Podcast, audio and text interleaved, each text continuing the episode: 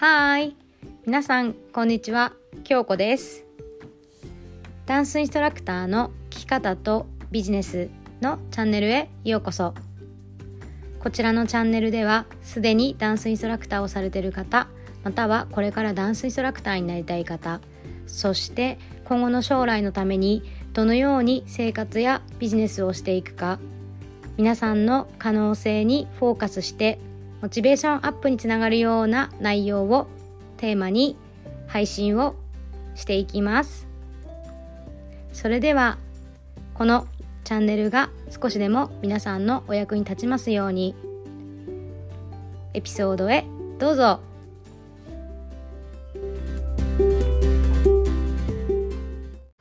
やっほー。日本の皆さんおはようございます。アメリカの皆さんこんばんは。京子です。はいいつもご視聴いただきありがとうございます。今日もね配信していきたいと思います。えっと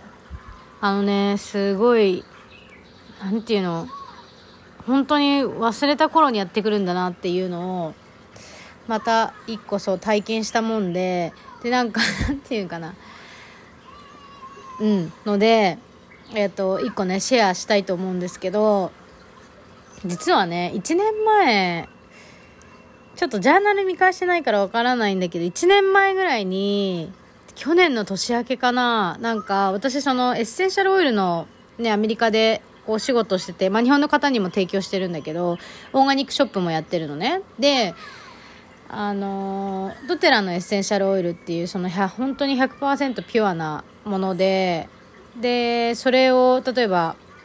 体にね塗布することもできれば香りで、買う、こともできたりあとは服用っつってこう飲むこともできたりとかまあみんなここ結構びっくりするんだけど本当に風邪例えば息子がちょっとなんか風邪っぽいなーって赤ちゃんにもねもちろん薄めて使う薄めてあのココナッツオイルがあるんだけど、えっ、とアレルギー物質とかね匂いとかも取った液体のものなんだけどねその会社が出してる。でそれを使って、えっと、ちょっと風邪っぽいなっていう時とかあなんか体調悪そうかなとか例えばちょっと寂しそうで気分が落ち込んでるなとかそういう時とかにもちょっとねパッパってこうそのいろんな種類があるんだけど塗ってあげたりとかもちろん毎朝毎晩自分のためにもその直感で選んだりとかあとその症状によって選んであの使ってるのね。でそれを使ってアメリカであのなんかこう私妹がねキャンドル作りが上手であのオンラインショップやってるんだけどそれを見てなんか私もそのエッセンシャルオイルを使って自分で作品をねそう作って作りたいなと思ったの。で、最近できたお友達に、サッセって言ってさ、あの、アロマワックスバーみたいな感じで、えっと、例えばトイレに置いてもいいし、クローゼットに入れてもいいんだけど、その、エッセンシャルオイルで香り付けをして、ソイワックスとか、あの、B の、ハニーの、ハニー、えっ、と、B、えー、蜂、蜂のワックスとかを使って、その固形のね、ワックスバーを作るんだけどそれを作ってお友達にプレゼントしたのね。でなんかそれででそのまずわすごいと思ったのはそのお友達に出会った時にまあ、たこれがさすごくてさえっとそのお友達はエッセンシャルオイルが欲しかったんだけどえっと私が直接出会ったわけじゃなくってある方とその知り合ってその人に、その人のお客さんが、まあ、紹介して、なんとかそこでほら、エッセンシャルオイルか、なんか欲しいな、みたいなつながりだったのね、最初。で、なんとそしたらその、で欲しいってその言った方が、お友達がね、実は、その、旦那の会社と同じ会社だったのよ。で、え？ってなって、で、で、まあ住んでる場所は1時間とかちょっと離れてるんだけどその近いしなんか会いましょうみたいな感じになって遊遊ぶようになったのね。でそのお友達がまた手が器用で自分でこっちでそのあのハンドメイドのいろんなものを作って、まあ、ショップをしたりとかあの小さな町で売ったりとかねそういうことをしてる日本人の友達なんだけど。でえー、すごいと思って私がやりたかったことをやってるじゃんと思っていろいろ聞きたいなと思って。でそれがまずその出会いだったのよ。でそこからなんかイベントあったら出ようねみたいな感じで誘ってくれたの。ででも私その時なんか誘われた時は何も作ったことなかったし何もない。だけどそのアメリカでそういうブース借りてポップアップって言うんだけどなんかそのイベントみたいな感じで自分のもの販売したいなって1年前に思ってたのね。そしたら今年に入ってそれあ今年じゃない去年の終わりぐらいか。からそれが11月10月とか11月ぐらいに出会ってでそこから何回か遊んでその私が作ってプレゼントしてそれ出さないってなってで3月にイベントがあるっていうお話をねしてくれてで旦那の会社のイベントなんだけどああじゃあそれに出出たいって言って一緒に出ることにななってまたその詳細をね今度話すんだけどでそのっていうのが来たわけ。で私そのエッセンシャルオイルがアロマあ違う違うあのワックスバーアロマワックスバーとキャンドルを作るのにドライフラワーを探してたのよ。でなかなかいいのがなくてでドライフラワーを自分で作ろうかなと思って工程調べたんだけど結構大変なの。でそのドライフラワーってさそのお花やっぱあのなんていうの普通に干しただけのやつってそのお部屋に飾るとかするやつなんだけどあの色鮮やかにするドライフラワーって結構なんていうのかなお花が成長してる段階でこういろいろサインなんかこうやんなきゃいけないわけ。でそれを見た時に私まだその生き途中っていうか生きてる段階のそのなんてこれからもっと返り咲く一歩手前の散る前の状態をやっぱこう処理しないといけないじゃない？それちょっとなんかなんか自分でできないっていうかなんかこう命を自らこうなんていうかな。あそれを作るためにやるってなるとちょっとなんか胸が痛むっていうかできなかったのね。ででもそのできてるものっていうかその綺麗な状態でそのできる方、まあ、プロのね専門の方がいるじゃない？ですかやっぱその方たちから買うっていうふうに決めてたのでそしたらそのお友達がなんか実はなんかどこどこ州の私のお友達がなんかお花を育ててドライフラワーを一から作っててみたいなこの間送ってきてもらって京子ちゃん使うって言われたの。でえそんなことあると思って。でこれもドライフラワー欲しいなって言ったのも23ヶ月前にないなみたいな。でも私はそのドライフラワーをその何？大量生産とかじゃなくてやっぱそういう人から買いたいなとか欲しいなとか思ってたらそのなんかその友達が繋いでくれるじゃないけどそういう人いるんだみたいな感じでへえみたいな。でそれですごいテンション上がってたんだけど LINE でやり取りしてたからそのテンションはまあ伝えないで、まあ、今度ね会った時にまた話そうかなと思ったんだけどまさかさそのイベントにも出せるそして自分の作品を作ろうと思った時にその必要なものがなんかこう人伝いでやっぱ自分のとこに入ってくるっていう、やばーみたいな。すごくないと思って。で、私なんか、これがなんか受け取るって意味なのかなって思ったのね。っていうのも、その、今までだったら、今までだったらだよ。あの、もうだいぶ前だけどね、その日本にいる時とかって、なんかそれが欲しいと思ったら、自分で全部手に入れに行って、って自分で何て言うの？努力こういう順序でこういう風にやってこうだからこうなるよねじゃないけど全部自分でこう掴みに行くっていうそれをさやってったわけよ。でなんかそれもそれですごいいいと思うのよ。いいっていうかよよかったし自分でこう掴みに行くっていうのもいいんだけどなんか今回の件に関しては、あ、ちょっとそれやりたいけど、やっぱその違う国で、ね、英語だし、とか、いろんなこのそのエゴちゃんが来るわけ。で、やっぱりできないかもとか、なんか難しいかも、その1個のブースもさ、1箇所出すのに3万とかさ、かかるとこもあるわけよ。300ドル。うん。であなかなかそんなにね売り上げもね出るか分かんないし難しいなって1人でやるってなってもいきなり飛び込んで、まあ、できるでやろうと思えばできるのかもしれないけどなんか、まあ、怖いし誰か一緒にやってくれる人いないかなみたいな。とかなんか楽しくやりたいなってそれを私がやることでなんかこう誰かにインスパイアを与えれるとかなんかいろんなことをその妄想したっていうか想像してたわけね。うん、でまあでも絶対楽しいやったらそれをなんかやれる自分もアメリカでやれる自分も誇らしいしななんて言ってもそう自分がやりたいことに対してこう一歩踏み出せるってことがすごく嬉しいなとかすごいなんか頭の中でぐるぐる描いてたわけね。でそしたらそのチャンスが来るっていうことで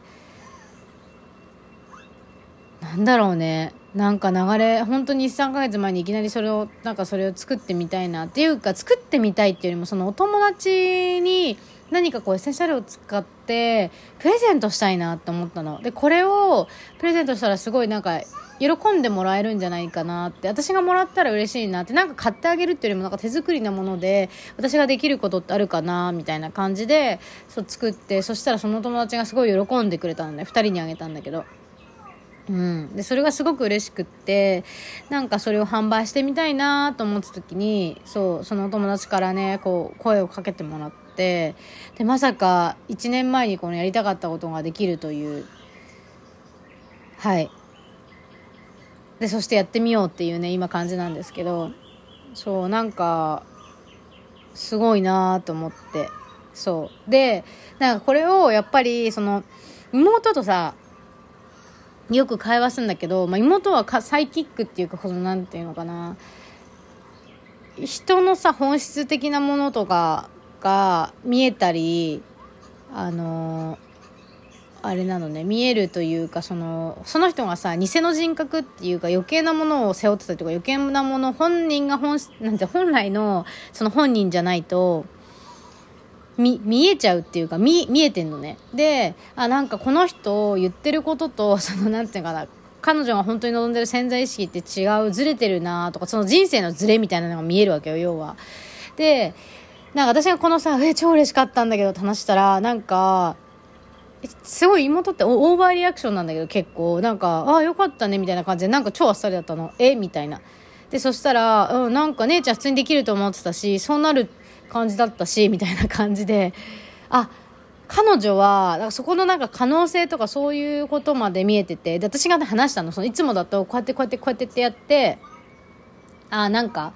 やってたんだよね。だからその自分的にはこういう状況が来るっていうのはそのびっくりで、みたいな。あ、でもそれはその私がその変わってきて、あのヒーリングセッションとかね、いっぱいやって自分のその本当の内側と繋がってきたっていうか、たりとか女性性が高まってくるとなんか物を作り出したりとか受け取るっていうことがそうできるからそういう風に変わってってなんかその本来の方向になんていうのかい言ってるじゃないけどうん、なんかそうだからね、そうなると思ってたって言われて、マジか、みたいな。だから、やっぱ自分の可能性とかって結構自分自身がさ、疑ってたりとか、あ、こんなんじゃダメだとか、私受け取れないっていうか、本当に気づいてなくてそうなっちゃってるんだよねっていうのを、もう改めて、そう、実感しました。はい。で、なんか、私もその妹のね、あの、ヒーリングセッションを結構本当に、毎度のごとなんかこう例えばちょっと私のエネルギーが下がってる時ってなんかくっついくっついちゃったりっていうかあのやっぱその辺歩いてるとさ自爆霊とかいるわけじゃん。でなんか悲しむとか内側と向き合うことってすごく大事でいいんだけど私の場合なんかエネルギーが下がっちゃうことが多かったのね。っていうのもそれはなんかその過去でやっぱこうなっちゃいけないとかこの人がいたらこうだからって無意識でなんか誰かをこう恨んでたりとか例えば中学校の時の私その仲間外れにされて何て言うのかなこのいじめじゃないんだいじめかそういうのでなんかちょっとちょっと悩んだりとか苦しんだ時期があって、まあ、それも結構長かったんだよ。何年で退院だったんだけどそこの傷がやっぱりそのインナーチャイルドが癒えてなくてですね。でそれでなんかそのそれと向き合う段階にそう来てたみたいで1個ねやっぱ乗り越えてきて23個乗り越えてきてで今そことつながってでこの間もその大きなね自分がこうかぶってる仮面を外したの。で、この仮面をかぶってるっていうのも自分ではわかんないんだよ、無意識だから。だけど、まあ、妹はそこが見えてるわけじゃん。だからその一緒にセッションしてもらって、外してもらって、で、エネルギー整えてもらって、で、そっからなんかあの顔おでこのなんか乾燥してなんか皮がむけてるっていうか目私皮膚トラブル全然ないから珍しいんだけどうん。なんかその顔を触ったらなんかその顔が薄いっていうか肌がえ仮面外れたみたいな感じですごい体感したの。でそれを何回もそういう仮面外すっていうセッションあったんだけど今回なんか結構ボッキーだけあってそのなんと顔が薄みたいな。顔がなんか変わるっていうか本当面白くてそのヒーリングのセッションとか人によるんだけど妹はそんな感じなのね。でそれをやってもらってでそうすごくまあすっきりした状態ででエネルギーもねこうなんかなんていうのかな。自分でね決めるとすごいいいらしくって。ついてこないでとか何ていうの私はこういう感じだからこうですっていうのを決めて私には対応できませんとかよくさ私もなんていうのあのその昔ね昔金縛りとかそういうのとかもさなんかあったりなかったりそういう時にいろいろ調べてとか聞いたりとかしてやっぱ私にはできないっていうか自分のやっぱり波動というかエネルギーを上げることってすごく大切だなと思ってて。で最近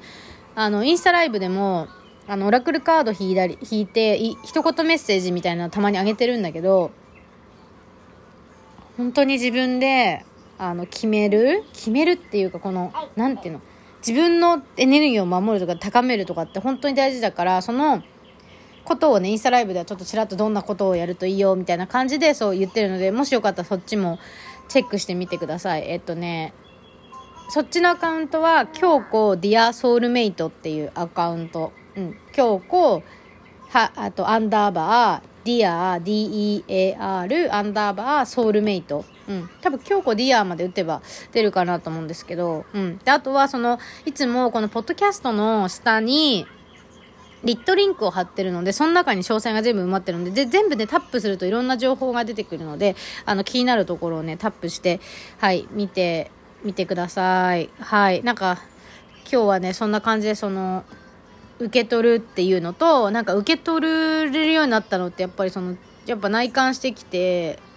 自分のね、その大元の、大元の無意識の部分、潜在意識の部分をセッションによって、まあちょっと変わってきたなっていううん、こともそう感じたので、それを話しました。で、そう、あのー、妹のそのセッションのリンクも下に今回は貼っとくので、よかったらね、覗いてみてください。はい、それでは、またねバーイあそうだ。最後にごめんなさい。えっと、なんかね、またね、誰かフォローしてくださったみたいで、ありがとうございます。徐々にね、ちょっとずつちょっとずつフォロワーさんが増えてて、すごく嬉しいです。私も発信しがいがあります。で、もしよかったら、またね、そのお友達にこんなこと発信してる人がいるよっていう、なんか、なんかその人のために、ためにっていうかなんか、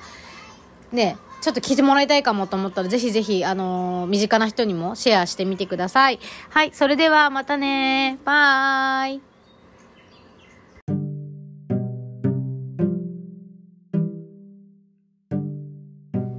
本日もご視聴いただきありがとうございました。こちらのラジオがいいねと思ったら、いいねボタンと、またご感想、ご質問等あれば、メッセージもお待ちしております。それではまた次のエピソードでお会いしましょう。またねバイ